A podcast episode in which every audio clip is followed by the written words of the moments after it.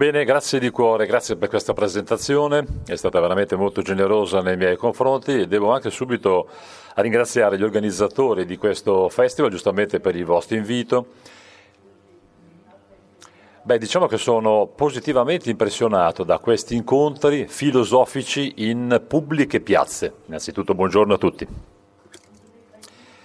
Allora, vi parlerò del buon uso dell'ipotesi della servitù volontaria lo faccio con un punto di domanda, come se fosse una domanda. Infatti, per riprendere una bella espressione di Pierre Clastre, la, uh, come dire, um, la Boissy potrebbe essere, come dire, il Rimbaud del pensiero? Beh, questo ragazzo ha scritto, come sapete, le discours de la servitude volontaire, quindi il discorso della servitù volontaria, non aveva neanche vent'anni e sarebbe forse caduto dal cielo come una meteora che sconvolge la tradizione. Poi però scompare in un modo altrettanto repentino, tanto quanto è apparso. Lascia quindi la riflessione successiva a nascondere, occultare progressivamente una verità scandalosa annunciata. Allora, la Boesia allora, sarebbe veramente l'autore di questo pensiero sorvessivo, inammissibile, scandaloso? Sarebbe quindi una figura, se volete, eccezionale proprio nella nostra storia della filosofia politica moderna? Allora, se rovesciassi questa stessa interpretazione, beh, allora potremmo essere tentati di proporre una tesi contraria.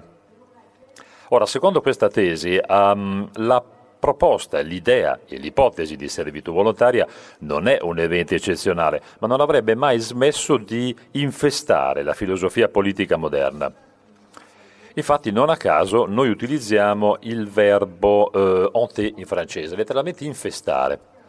Ora, se in effetti vogliamo misurare con sicuramente precisione la presenza che è più e meno sotterranea di questa ipotesi appunto laboesiana, ovvero di la Boesie, bisogna prendere in esame eh, dire, questa sua cifra e presenza spettrale.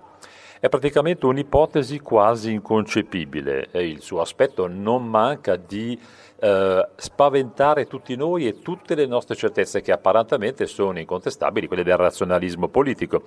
Appare cioè sia nella forma di una resistenza che è opposta al suo profilarsi, cioè alla sua espressione, ma anche sotto forma paradossale di presenza-assenza. Quindi all'inizio, e prima ancora di affrontare quella, quella questione dell'utilizzo, dovremmo però soffermarci, almeno a mio avviso, sull'ipotesi stessa cioè quella della servitù volontaria. Dobbiamo cioè riaffermare questo carattere che è eminentemente politico, per quanto stupefacente possa sembrarci questa necessità, e dovremmo anche tentare di definire al meglio quella che è la rivoluzione operata proprio dallo stesso Lavoisier. Ora, solamente dopo eh, prenderei in esame per voi la questione, tra virgolette, del buon uso, nel senso che dimostreremo eh, subito che questo motivo si sdoppia, si scinde cioè in due sottoquestioni. Da una parte infatti la soluzione è prospettata per la prima e autorizzerà o meno l'enunciazione e lo sviluppo della seconda. Quindi ancora prima di andare a valutare quello che è il buon uso, ripeto, dell'ipotesi della servitù volontaria, bisognerà allora prendere in esame quello che è l'utilizzo stesso, al di là insomma, del suo carattere che, ripeto, potrà essere buono o cattivo. Quindi prima ancora di apprezzare la qualità e anche i difetti, bisogna insomma interrogarci e porci delle domande proprio sull'argomento fondamentale, cioè sulla legittimità di questa stessa ipotesi. Ora, il suo impiego, domanda, è veramente legittimo? Lo è o no? In effetti sappiamo che eh, esistono molti filosofi e non si tratta certo dei personaggi minori che rifiutano quest'idea stessa di servitù volontaria, perché eh, questa ipotesi sembra loro inaccettabile, impossibile da ricevere, tant'è vero che, secondo loro, contraddice i fondamenti stessi del razionalismo politico. E così ad esempio fa Hegel nel testo eh, di Philosophische Rechtswissenschaft, eh, i lineamenti della filosofia del diritto. Si può infatti presupporre che una filosofia politica che si basa sulla conservazione di sé, piuttosto che sulla paura della morte violenta, per usare invece i termini di Hobbes, ebbene questo può solo ehm, ricusare questo pensiero, quello che dice che gli uomini, sotto l'effetto della servitù volontaria, siano capaci di superare quella che è la paura della morte, ovvero di accogliere la distruzione di sé, a tal punto da offrire la loro vita al tiranno o ai tiranni o a coloro che occupano i luoghi del potere. Beh, si può trattare appunto di Hobbes, che ho appena citato, piuttosto che dello stesso Hegel. Comunque la questione di un uso pertinente qui non si pone, nel senso che non può esistere un buon uso di un'ipotesi che in, di per sé, in sé, è illegittima e inaccettabile. Quindi qualsiasi impiego se ne possa fare, beh, non può che essere nefasto. Ora, per accedere a questa dimensione del buon uso, tra virgolette, bisogna quindi prima riuscire a far valere la legittimità contro i suoi detrattori, legittimità di questa ipotesi contro i suoi detrattori. E quindi dovremmo aprire così la strada, la via, non tanto a quello che definiremmo irrazionalismo, ma addirittura a un razionalismo ampliato. Un razionalismo quindi che sappia fare spazio a quello che sfugge a una certa ragione, ma senza per questo rinunciare a delle pardon, esigenze di intelligibilità. Per cui dopo questa operazione preliminare possiamo fare ritorno allo stesso La Boétie. Infatti il suo discours della servitù volontaire, il discorso della servitù volontaria, è costruito contemporaneamente sulla legittimità dell'ipotesi di servitù volontaria, ma anche sulla ricerca che è complessa, che è stata per lui ostinata, di un suo buon utilizzo.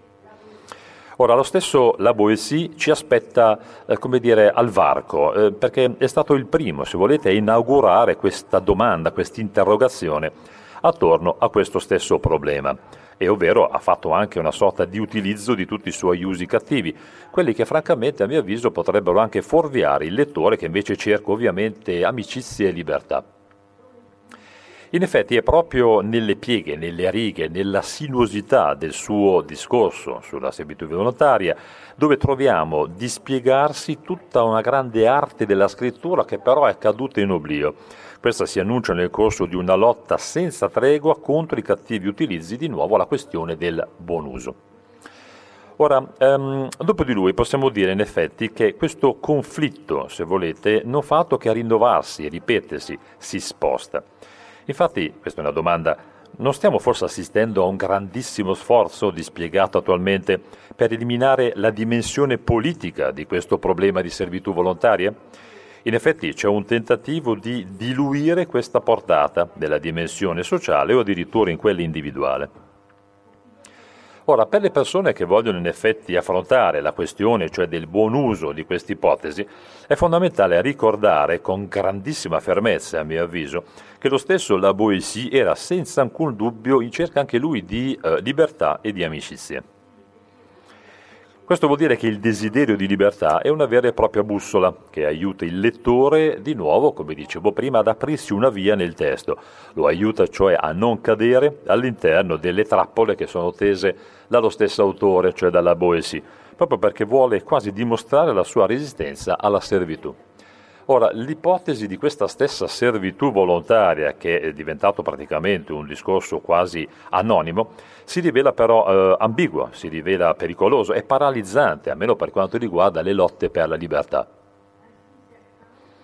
Sappiamo infatti che per alcuni uomini, in verità, gli uomini stessi sarebbero dei cani, cioè degli animali, animali assolutamente addomesticabili e domestici, perché sono stati addomesticati conseguentemente persone barra animali che preferirebbero rinunciare alla libertà pur di acquisire un po' di sicurezze. Ora, questa eh, definizione appunto di eh, cane, secondo me, ci deve mettere un po' in allerta, perché francamente la Boétie qui ci mette in guardia e come? Eh, in modo molto sottile, grazie a questi stessi eh, vocaboli applicati però agli uomini come insomma dei, uh, delle persone insomma, che come i tiranni vorrebbero addomesticare gli uomini, così come si addestrano i cani. Ci vogliono far credere cioè che si possono addomesticare degli esseri umani come, ripeto, si fa con i cani. Ora possiamo quindi capire, considerando queste condizioni, che gli amici della libertà rifiutano l'idea stessa appunto di servitù volontaria e conseguentemente affermano invece che la stessa servitù volontaria è praticamente la cosa, come dire, più involontaria che ci sia al mondo. Quindi credo, signori, che spetti a noi saper capire e anche cogliere all'interno di queste proteste e reticenze quella che è l'esigenza di un buon utilizzo, ripeto, di questa ipotesi, di un uso eh, secondo libertà che è risolutamente orientato alla libertà stessa. Come quindi non riconoscere proprio nell'autore, in La Boétie, un grande maestro del buon utilizzo? Quindi ben lungi dall'invocare chissà quale poi oscuro istinto di sottomissione, piuttosto che qualche pecca o falla della natura umana, piuttosto che qualche mancanza da parte di noi, del popolo, lo stesso La Boétie fa sorgere questa catastrofe della servitù proprio dal seno, dal cuore della libertà, dal suo dispiegarsi nel tempo. Ed è proprio in questo punto, in questo momento, che la Boétie parla di catastrofe della servitù. In effetti c'è un nodo specifico che la stringe alla pluralità e magari anche alla sua fragilità, la fragilità della pluralità stessa. La libertà quindi non viene in questo caso esposta a delle avventure in cui magari avventure che minacciano di abolirla, addirittura di rovesciarla immediatamente facendola diventare il suo contrario. Allora, arrivo subito alla eh, scandalosa ipotesi. Dunque, con servitù cosa intendiamo? Beh, intendiamo una privazione della nostra libertà che proviene da una causa esterna a coloro che subiscono l'assoggettamento. Faccio subito un esempio che spero chiaro, è lo schiavo. Lo schiavo, ad esempio, che si astiene dal fare cattivazioni perché ha paura delle sanzioni del eh, dominante, del capo. Beh, eh, ad esempio, lo stesso Spinoza, nell'ultimo capitolo della seconda parte del breve trattato su Dio, uomo e bene, e cito, la schiavitù di una cosa sta nel fatto che questa è sottomessa a una causa esteriore. Allora riprendo servitù volontaria. Servitù volontaria designa uno stato di non libertà, l'abbiamo detto, di assoggettamento, la cui particolarità sta nel fatto che la causa stessa della schiavitù non è esterna, come accennavo prima, bensì è interna. Quindi è eh, l'agente, l'attore, il soggetto stesso che si sottomette volontariamente al a chi detiene questo potere, a chi ci rende schiavi, al padrone. E in questo caso, grazie a questa attività, si diventa autori della nostra propria servitù. La servitù volontaria, infatti, non procede da un vincolo o una costruzione esterna, bensì da un consenso intimo, interno della vittima. Se torno quindi alla prima parte del discorso, la Boissy fa riferimento a tutti i mezzi della retorica per raccontare del vero e proprio scandalo appunto della servitù volontaria. Scombina, sconvolge tutte le idee dell'opinione pubblica, parla della mostruosità.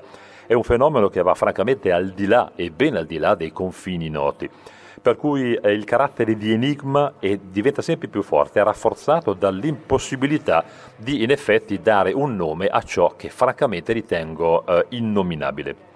Ora, vediamo alcune formulazioni tra le più efficaci. Allora, innanzitutto la famosa ipotesi scandalosa, e qui cito. Come sia possibile che tanti uomini, tanti paesi, tante città e tante nazioni a volte sopportino un solo tiranno che non ha altra potenza se non quella che essi gli concedono? O ancora, altra citazione, vedere un milione di uomini servire in modo miserabile il collo sotto il giogo non sono costretti da una forza superiore, ma in un qualche modo, almeno così sembra, sono incantati, sono quasi, pensate, ricordatevi questa formula, incantati e affascinati dal nome di uno. Ora, la servitù volontaria non risulta però da un intrigo tra singoli individui, è a mio avviso un fenomeno, meglio ancora potrei dire che è un movimento collettivo che va a toccare la questione del potere, della libertà e della pluralità. È qualcosa cioè che diventa eminentemente politico. Quindi come ha colto eh, effettivamente e opportunamente Jean-Michel Rey, ehm, il filo rosso, e qui cito, il filo rosso dell'analisi di La Boétie è costituito proprio dal verbo donner in francese, donare è il fardono di molteplici libertà che costituisce la potenza del tiranno. Ora, la Boétie in effetti si scontra quasi con un'aporia, cioè come nominare quello che per natura eh, rovescia fondamentalmente la doxa, l'opinione comune. È un oggetto eh, non identificato, è un mostro, è qualcosa, ripeto, che per natura la rovescia questa doxa, cioè la nostra opinione comune. Come quindi misurare quello che sfugge ad ogni singola misura? Come fare a inquadrare questo oggetto scandaloso? Come facciamo quindi, ripeto, a nominarlo, a fare un oggetto, a farne un oggetto possibile della filosofia politica? Qui cito la Boétie, ma invece, buon Dio, cos'è mai questo? Come lo vogliamo chiamare? Non è eh, essere codardi, è una disgrazia di cui si tratta.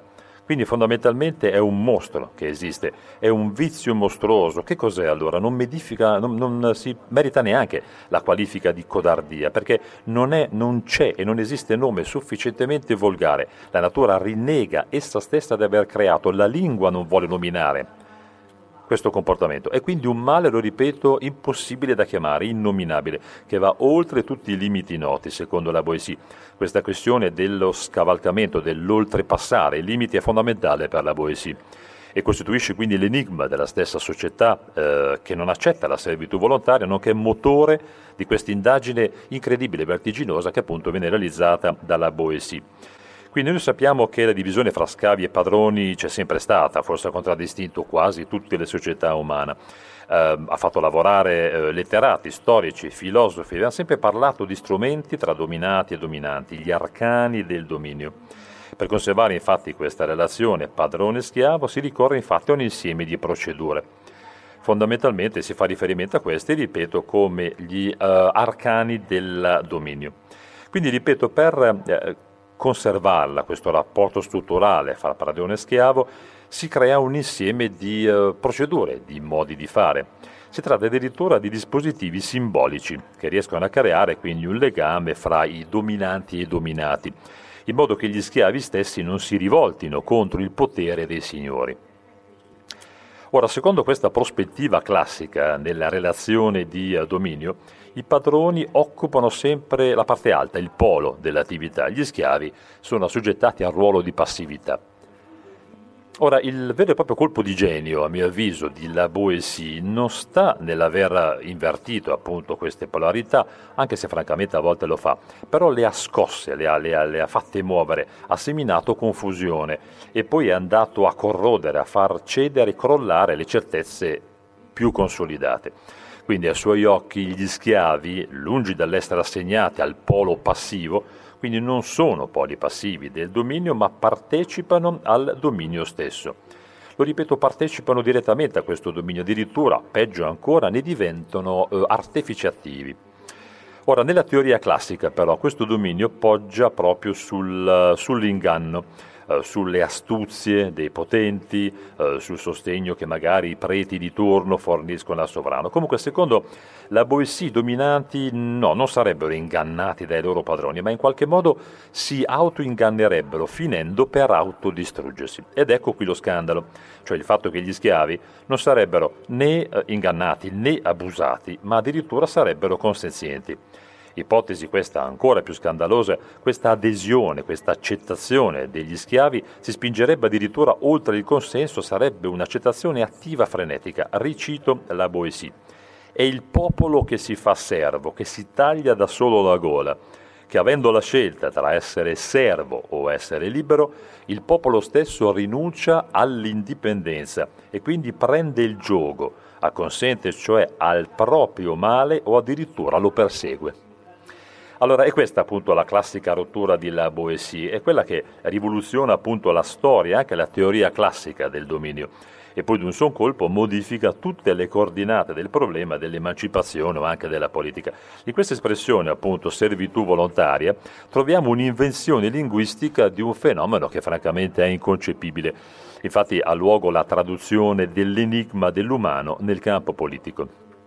Ora, d'ora in poi, se vogliamo capire l'economia di un regime di dominio, beh, dobbiamo praticamente fare uno spostamento, uno spostamento inedito di punto di vista, cioè non dobbiamo più volgerci verso i dominanti e quindi passare al vaglio, a controllo il loro sistema di dominio, dobbiamo cioè volgersi verso i dominati, tentandoci di svelare le varie vie tramite le quali queste persone parteciperebbero attivamente proprio direttamente al loro asservimento.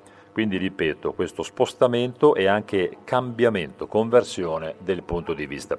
Sempre su questo punto lo stesso Jean-Michel Rey ehm, prende atto della rivoluzione di La Boétie dicendo, e cito, a partire proprio dal momento in cui mettiamo in circolo l'espressione servitù volontaria, beh, eh, si possono cominciare a cogliere diversi punti, diverse cose che prima invece non lo erano si pongono cioè dei problemi che prima non eh, esistevano, piuttosto che problemi che non avevano, come dire, consistenza oppure riguardavano altre aree. è un orizzonte che comincia ad essere modificato a causa di questo atto linguistico. Ora, con questa espressione, ripeto, servitù volontaria, cominciamo allora a toccare quello che c'è di più incredibile nella storia della specie umana. Ora però gli amici della libertà non devono disperarsi perché in effetti se il popolo, tramite la sua attività, che è quella, come dire, autonegatrice, è responsabile allora di questo assoggettamento o asservimento, lo è anche della decisione di mettere fine al dono di sé di, di arrestare questa emorragia che, ripeto, è autodistruttiva, aprendosi alla possibilità della libertà. Sicuramente la Boétie eh, complica beh, considerevolmente la questione dell'emancipazione, però non ci rinuncia affatto. Lo stesso La Boétie infatti imprime un colpo fatale a quelle che sono le visioni consolatorie, praticamente paralizzanti, per cui in nessun momento diventa professore di rassegnazione, al contrario, non smette di affermare che la vera e propria chiave della libertà è proprio nelle mani del popolo. Allora, questo autore eh, ha ripreso anche l'idea appunto di servitù volontaria e quindi ha allargato, ampliato anche i settori in cui la si utilizzava, la morale, per, per farla giocare, cioè in un campo collettivo. Lui infatti parla di un milione di uomini.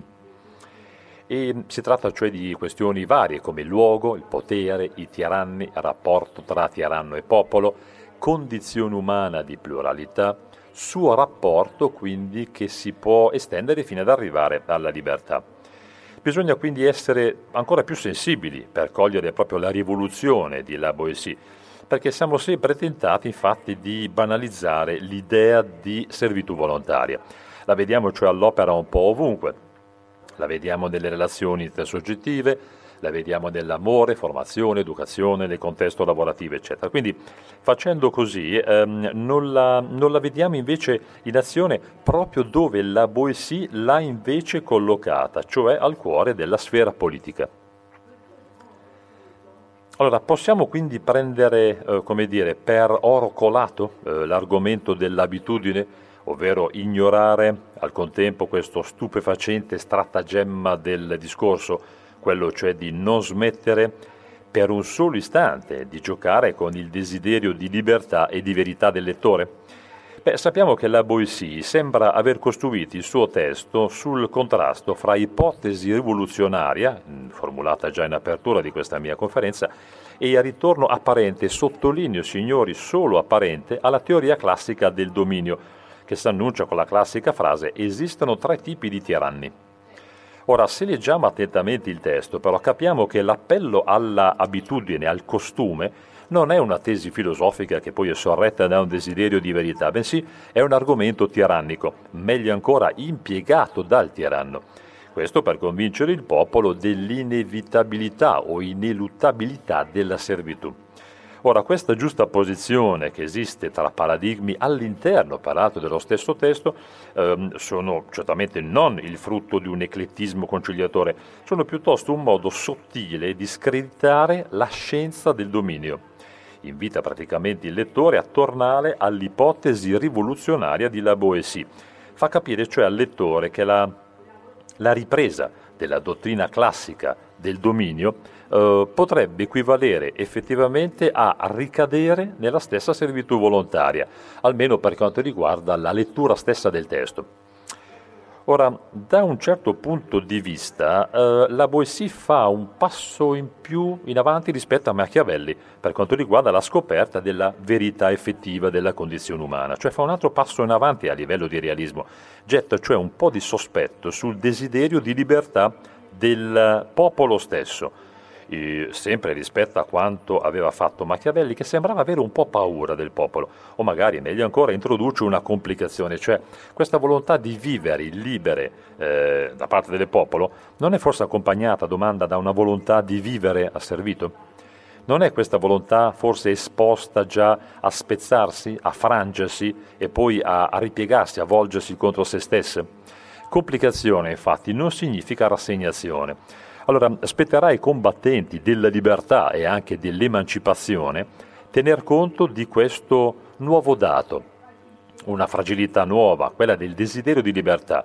C'è grande instabilità, c'è duplicità, sempre esposta a questa possibilità di scivolare contro se stesso nel suo contrario.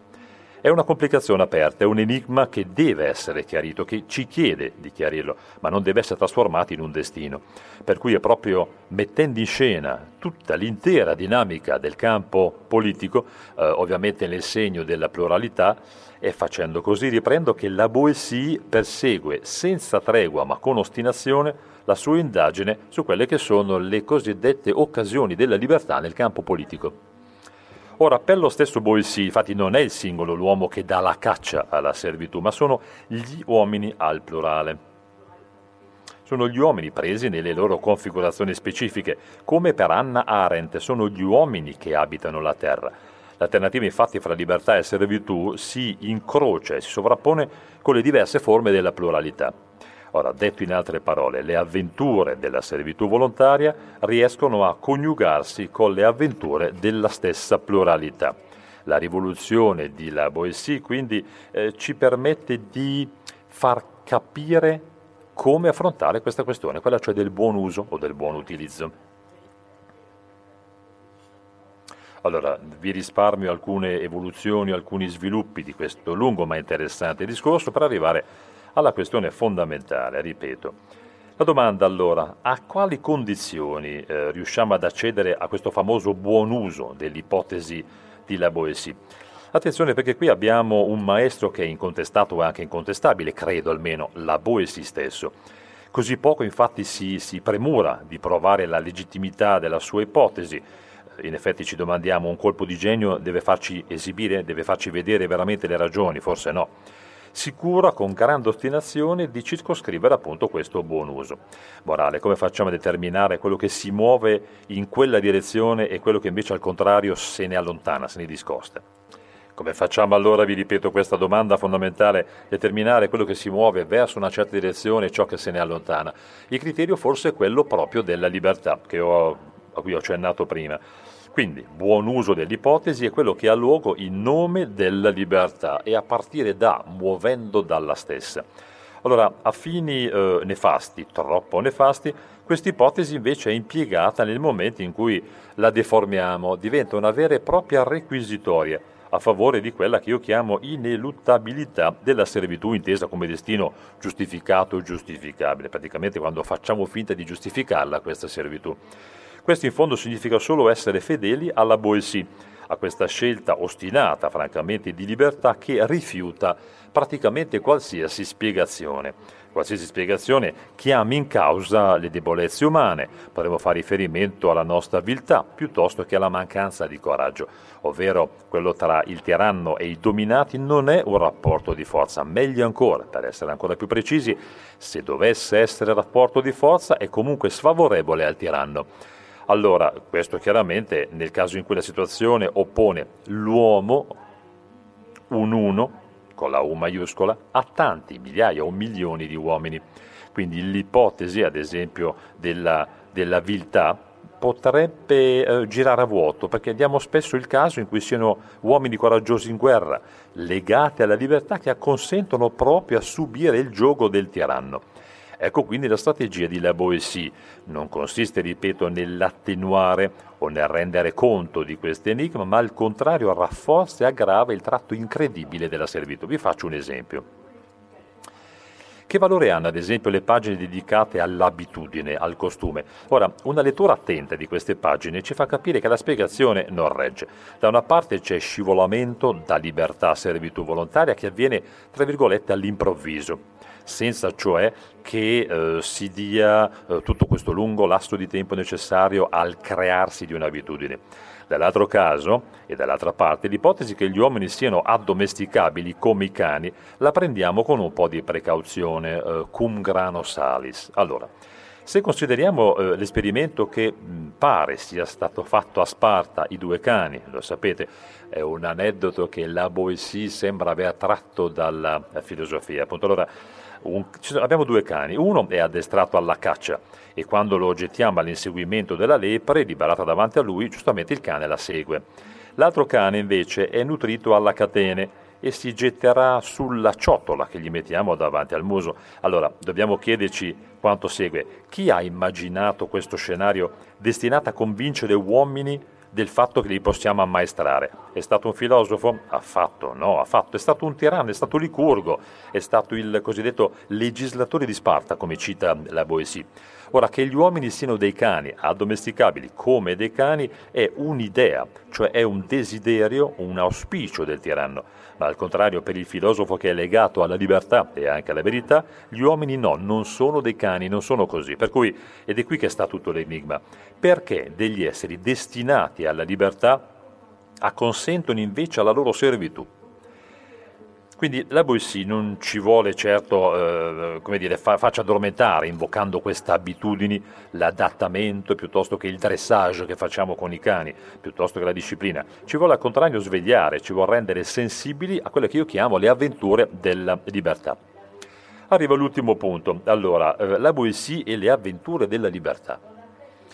Allora, in un testo che è stato redatto nel 1847 dedicato proprio alla Boissy, eh, l'autore Pierre Leroux, che ha inventato il nome, il termine socialismo, riconosceva alla Boissy stesso un merito, cioè di aver concepito una critica radicale e profonda del dominio, sostenuta da un incontestabile desiderio di libertà. Ora, eh, vale la pena mh, rammentare, ricordare questa interpretazione perché è stata connotata da un'intelligenza vera e propria dell'elemento politico e questo lo facciamo per capire meglio il contrasto con alcune interpretazioni contemporanee del discorso di La Boétie. Sembra infatti che il paradosso dello stesso eh, La Boétie sia troppo forte, addirittura assurdo. Siamo veramente sconvolti addirittura dallo appunto dallo sconvolgimento stesso di questa edizione. L'ipotesi e il paradosso di La Boétie, qualcuno dice, è stato troppo forte, addirittura assurda. L'ipotesi della servitù volontaria sembra essere un'affermazione stupefacente e quindi per superare questo stupore, questo effetto di siderazione vero e proprio, ecco quindi che è l'interprete stesso che ci mette in luce un'interpretazione nuova fra libertà da una parte e la economia della rivalità dall'altra tutti contro tutti, qualcosa che trasformerebbe ogni organizzazione politica in tirannia. Quindi questa rivalità sarebbe insomma la causa esterna dell'ingresso in servitù di soggetti che agiscono in una società che è retta da principi come, ripeto, ambizione e avarizia è uno spostamento notevole di prospettiva, è un'economia della rivalità che farebbe, secondo qualcuno, nascere un universo di crematistica, sapete, la scienza della ricchezza, un universo di crematistica generalizzata che tenderebbe quindi a soffocare la volontà di emancipazione. Sembra cioè di sognare Ora, tutti quanti i concetti politici di uh, la Boétie, ad esempio il tous un, i tutti uni al plurale, il nome d'uno con la U maiuscola, il fascino, la sventura che lui definiva malencontre, l'incanto e anche la servitù volontaria, tutti questi termini verrebbero sconvolti e svuotati. C'è quindi una resistenza, forse psicanalitica, davanti a un'ipotesi semplicemente insopportabile? Beh, a meno che la Boissy non sia vittima dell'economia liberale, dell'universo dell'impresa o dell'universo della governance, come diremmo oggi. Ecco perché sulla scia di Pierre Leroux, ma anche di Pierre Clastre e anche di Claude Lefort, e sarebbe bene affermare la legittimità di una lettura, di un'interpretazione politica che non fugge l'inconcepibile della servitù volontaria, deviando verso l'elemento economico, bensì lo affronti questo elemento. Tenta cioè di comprendere quello che è lo scenario immaginato dallo stesso Lavoisier, conferendo quindi all'elemento politico, alle istituzioni politiche del sociale, tutto lo spazio che gli spetta, così come alla massima di Rousseau, ovvero tutto dipende radicalmente dal politico, chiudo la citazione, così come le avventure della servitù volontaria, ma anche quelle della libertà. Allora, capite che questa interpretazione politica poggia allora su quattro punti fondamentali. Primo punto, i tre discorsi. In effetti, chi desidera avanzare sicuro in questo dedalo di un, di un testo in cui la Boétie pratica da virtuoso eh, quello che eh, l'autore eh, Leo Strauss definiva arte dello scrivere, ma ormai dimenticata, Ebbene, questa persona deve imparare a distinguere sulla base di alcuni criteri politici ehm, almeno tre tipi di discorso. Allora, innanzitutto abbiamo il discorso tirannico, quello del tiranno, quello cioè che emana proprio dal luogo del potere. In questo genere è il discorso inaugurale di Ulisse, re o anche tiranno di Itaca, in quel caso era capo militare. Era stato riportato questo discorso non da uno storico, non da un filosofo, ma da Omero, il principe dei poeti, giusto? L'educatore dei giovani greci destinati all'esercizio del potere. Ora, Ulisse però, per di più, eh, non era l'uomo del logos, ma era l'uomo della metis, la metis è l'intelligenza scaltra, furba, che non evita nessun inganno. Comandante quindi che si trova a affrontare una rivolta dei suoi uomini e che tenta di cogliere l'occasione opportuna, l'opportunità favorevole nei confronti dell'esercito, il Kairos, per sedare questo stesso beh, eh, ammutinamento da parte dei suoi soldati. Come lo fa? Lo fa eh, impiegando in pubblico degli argomenti che sembrano adatti a far accettare ai soldati di volta il suo potere, il suo potere di guida, di capo, di condottiere in quel caso. In effetti prende a pretesto la moltiplicazione dei capi durante la guerra di Troia per prodursi in questo elogio in una direzione unica, come se la sedizione fosse dovuta a una eccessiva dispersione dei capi stessi. È da qui che origina il suo, il suo, panegirico, cioè un dominio esercitato non da tanti, non da molti, bensì da uno solo. Il discorso c'è di un potere che all'evenienza è tirannico, che diventa opportunistico, che diventa pubblico, davanti a una situazione che è delicata, che è difficile, che lo minaccia e quindi bisogna fare qualcosa appunto per recuperare un potere che è eh, a rischio. Ed è in questo modo che la Boétie ci insegna ad ascoltare Ulisse, nel senso che ne riconduce eh, le sue intenzioni più alle urgenze eh, del momento che non della verità. Secondo eh, tipo di discorso è quello del filosofo. Ora, è il discorso della verità, mi piace dire, che si tiene un po' lontana ecco, dal luogo del potere, non, non ne condivide prospettive o esigenze. Il filosofo infatti la Boétie decostruisce il discorso di Ulisse, secondo questo punto di vista, nel senso che poco importa se il dominio viene esercitato da molti o da uno solo. Quello che conta in questa seconda ipotesi è che è il fatto scandaloso del dominio dell'uomo o di un uomo sull'uomo o su altri uomini, non i modi in cui si esercita il dominio. Da cui un'affermazione radicale, qui cito, è un'estrema disgrazia essere soggetti a un padrone. Ora, discorso, vedete, in prima persona di questo filosofo che mm, si sposta, si allontana dal rifiuto dell'argomento di Ulisse e finisce per respingere la classificazione dei, dei regimi politici, perché avendo, eh, vedete, quest'ultima come scopo grazie a diversi suoi distinguo, la dissimulazione del fatto stesso del dominio che diventa generale dopo la sventura, eh, il passaggio cioè da una condizione di libertà a uno stato o a una condizione di servitù. Ora, colpito da questa esistenza del dominio, il filosofo ci dimostra che mm, quel che pare ovvio o che sembra ovvio non lo è affatto, nel senso che è dallo stupore spaventato che nasce la filosofia politica critica di La Boétie.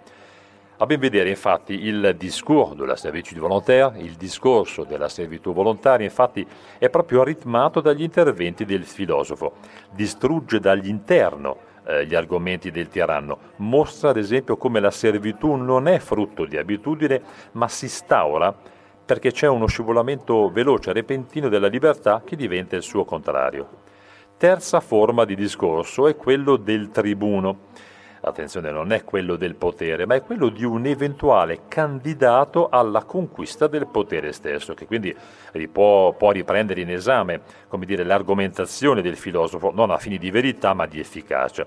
Quindi quando la Boétie dà la parola a un tribuno immaginario che interpella i dominati, ecco che in noi sorge un sospetto, cioè che chi vuole illuminare il popolo anche in questo caso non sia estraneo a questo desiderio di occupare a sua volta, nello stesso modo, il luogo del potere. Per cui il discorso della servitù volontaria um, non è un testo continuo omogeneo, presenta piuttosto uno spazio politico agonistico, nel senso che mette in scena delle posizioni avverse che perseguono degli scopi, degli obiettivi opposti. Ora, la distinzione fra tre tipi di discorso che vi ho fatto, eh, non può che condurre il lettore a, a praticare una politica della lettura che come scopo ha la distinzione di quelle che sono queste tre parole in campo, in gioco.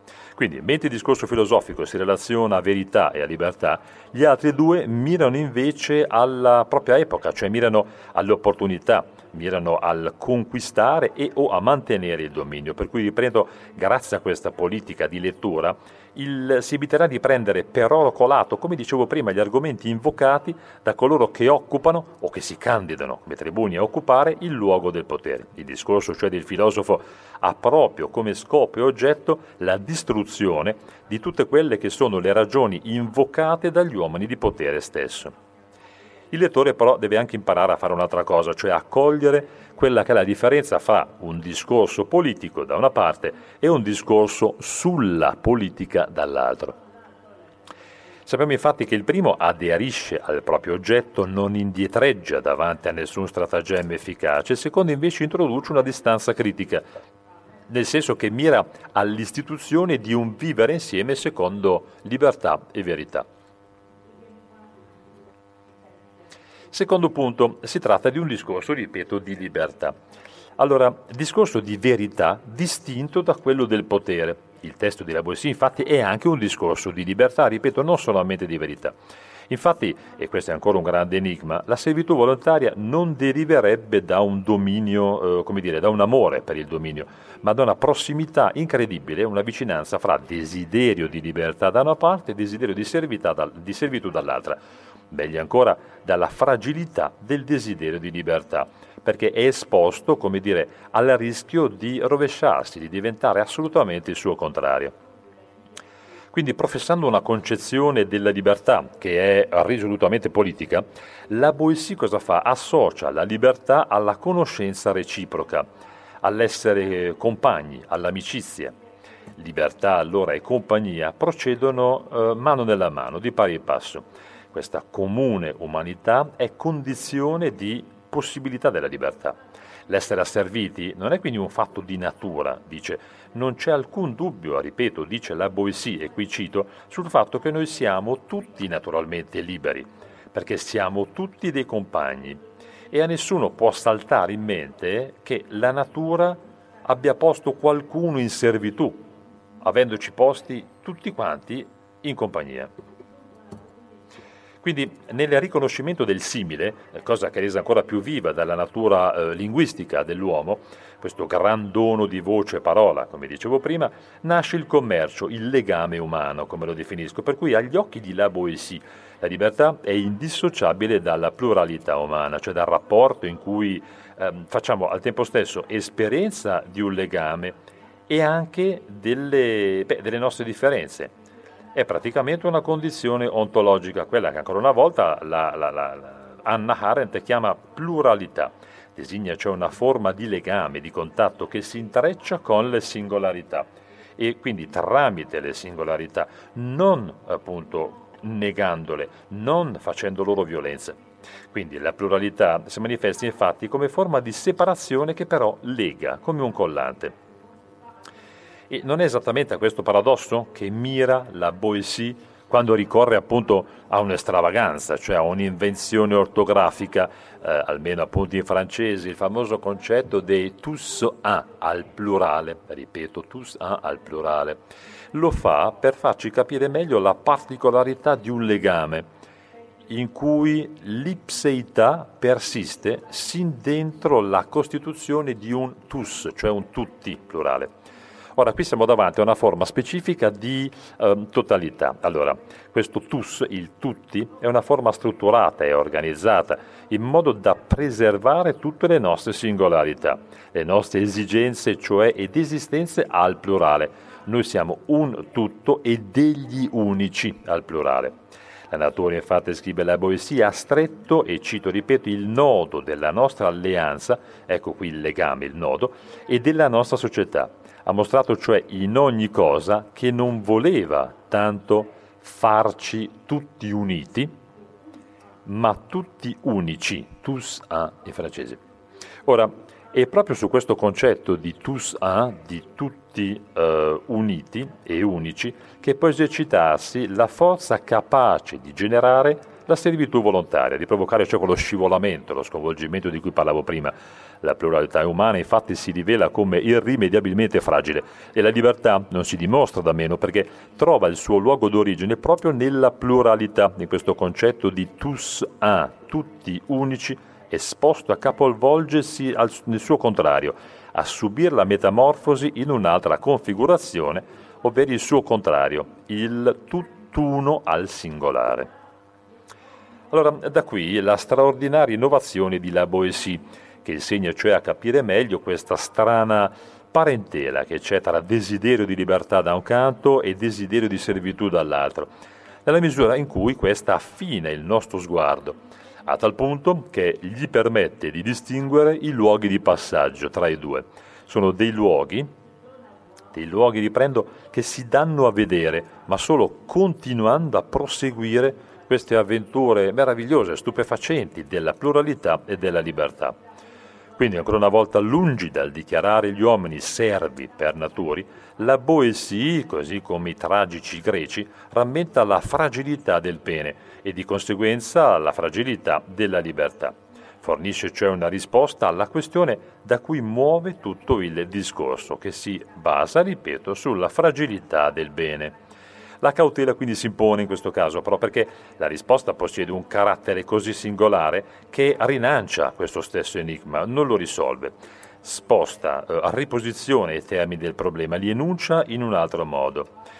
Cito questa frase che è fondamentale per capire tutto il tema e il testo di La Boétie. Incantati e affascinati dal solo nome d'uno. Questa la risposta di La Boétie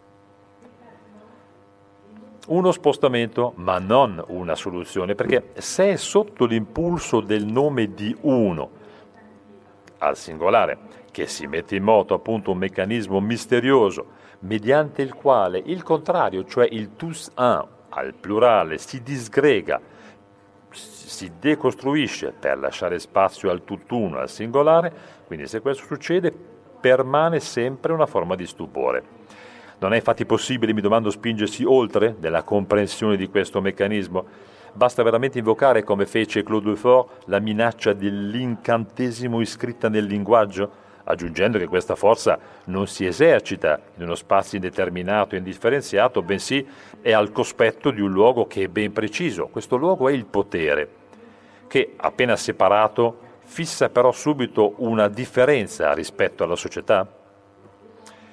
E ancora questa differenza è tanto più marcata perché, vedete, si tratta di un luogo che è a parte eh, dagli altri uomini, dove diventa possibile per chi lo occupa fare il male, essere cioè eh, selvaggio e inumano.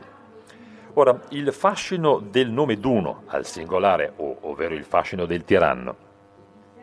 Ora, si può analizzare in modo più netto in questo caso il dispositivo creato dalla Boétie. Quindi, in preda al nome d'uno al singolare, ecco che il tous un, il plurale, si slega, si disfa, si scioglie e lascia spazio al tutt'uno al singolare, una nuova totalità che abolisce le singolarità. Quindi possiamo renderci conto che se il nome in questione è simbolo di una totalità integratrice, questo funziona però come un cosiddetto operatore duplice, nel senso che contemporaneamente è fattore di scioglimento del legame, ma anche di coagulazione, cioè un fattore che pone fine all'unità plurale per dar luogo a una unità unica, che è quella cioè chiusa su se stessa, ovvero è integratrice compatta.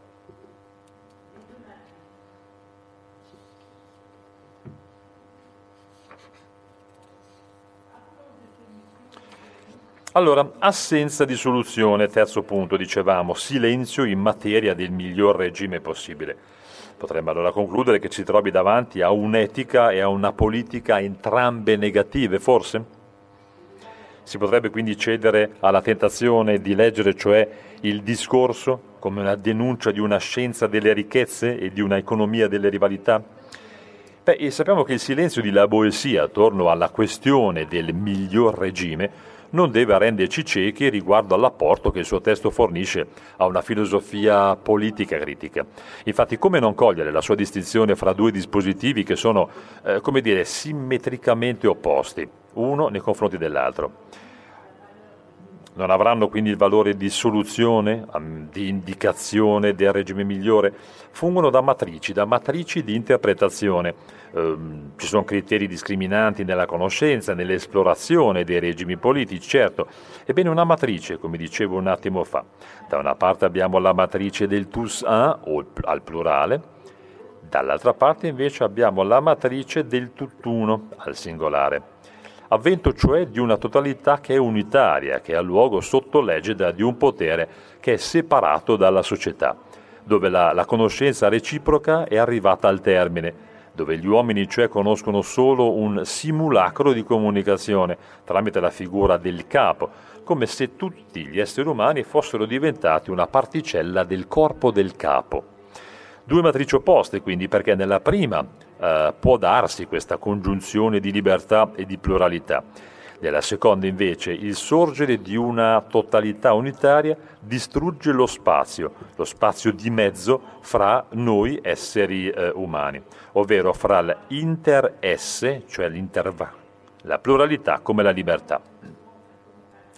Ora, contrariamente a quanto si potrebbe pensare, la valorizzazione di queste matrici non coincide con lo schierarsi per la società civile in opposizione allo Stato. Attenzione, eh, designa e indica un contrasto fra una società civile che è stata ripoliticizzata, ovvero una comunità politica, e una totalità dall'altra parte rinchiusa su se stessa. Quindi da una parte il tous un, il plurale, dall'altra lo Stato.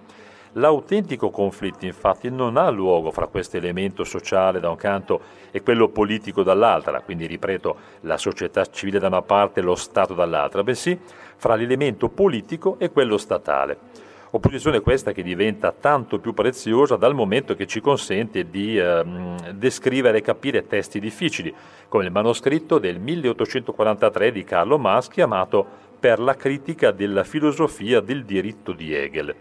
In quelle pagine infatti si vede sorgere questa opposizione fra elemento politico e elemento statale, nella forma del conflitto fra vera democrazia, tra virgolette, da una parte, Stato dall'altra. Mio ultimo punto, l'autoemancipazione. Ora, il discorso della servitù volontaria non sarà allora un appello all'autoemancipazione del popolo? Me lo domando. Se si considera infatti la servitù del popolo come l'effetto di una causa esterna, abbiamo ripetuto, cioè il dominio dei potenti, occorre allora far ricorso, come aveva già detto Marat, agli agenti esterni, i cosiddetti, eh, tra virgolette, amici del popolo, per liberare il popolo stesso. Proprio come diceva Marat, gli amici del popolo, i censori, le avanguardie, quelli che si impegnano affinché il popolo si possa risvegliare, possa uscire cioè dal suo stato di apatia. Però, come dice la Boissy, se la causa è interna al popolo, ecco che la soluzione è completamente diversa. Ed ecco perché la Boissy dichiara, e torno a citare, non è necessario combattere questo tiranno, non è necessario sbarazzarsene, si leva di mezzo da sé, a patto che il paese non acconsenta alla propria servitù. Non bisogna quindi togliergli nulla, ma non bisogna neanche regalare nulla. È così che se la servitù diventa frutto del dono di sé al potere, la fine della stessa servitù potrebbe conseguire dalla sospensione di questo dono, di questo dono, da un passo indietro. Si tratta di uomini dotti piuttosto che comuni, poco importa. Questo invito infatti di La Boissy può dar luogo in effetti a due interpretazioni, cioè una doppia lettura. Da una parte abbiamo quella, se volete, anarchico-spiritualista, cioè secondo questa bisognerebbe cambiare le anime prima di cambiare l'ordine del mondo.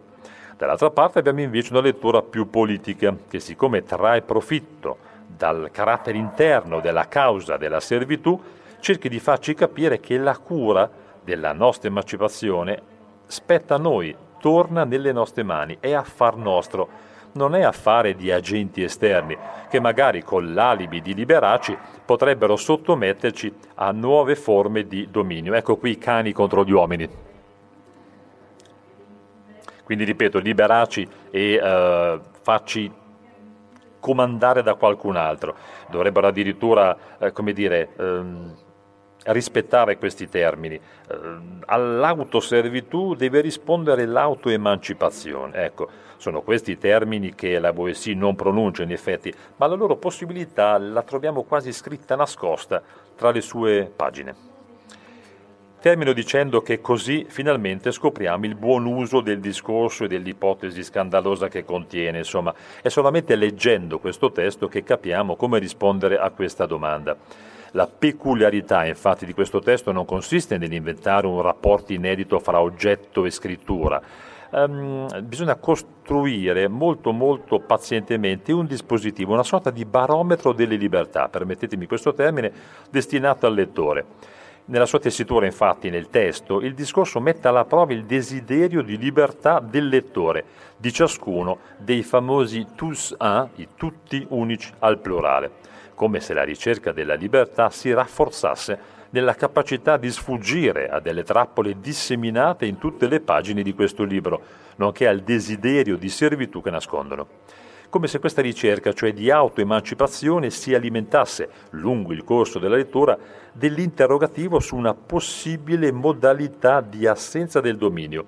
L'amicizia, l'amicizia quel che ci lega ad un l'altro, istituendo eh, contemporaneamente anche un intervallo fra di noi, il famoso inter-esse dei tous un, dei tutti unici. Termino con questo proposito per terminare, ma anche per fare riferimento all'oggetto di questo festival di filosofia. Beh, per la gloria, lo sapete, ricordo una cosa interessante, cioè Edgar Quinet, che è autore di un bellissimo libro che si chiama Les Révolutions d'Italie, e beh, lo stesso Edgar Quinet in questo suo testo diceva quanto segue: l'antidoto migliore per lottare contro la servitù volontaria è l'eroismo politico l'eroismo politico dei tous un al plurale. Grazie mille.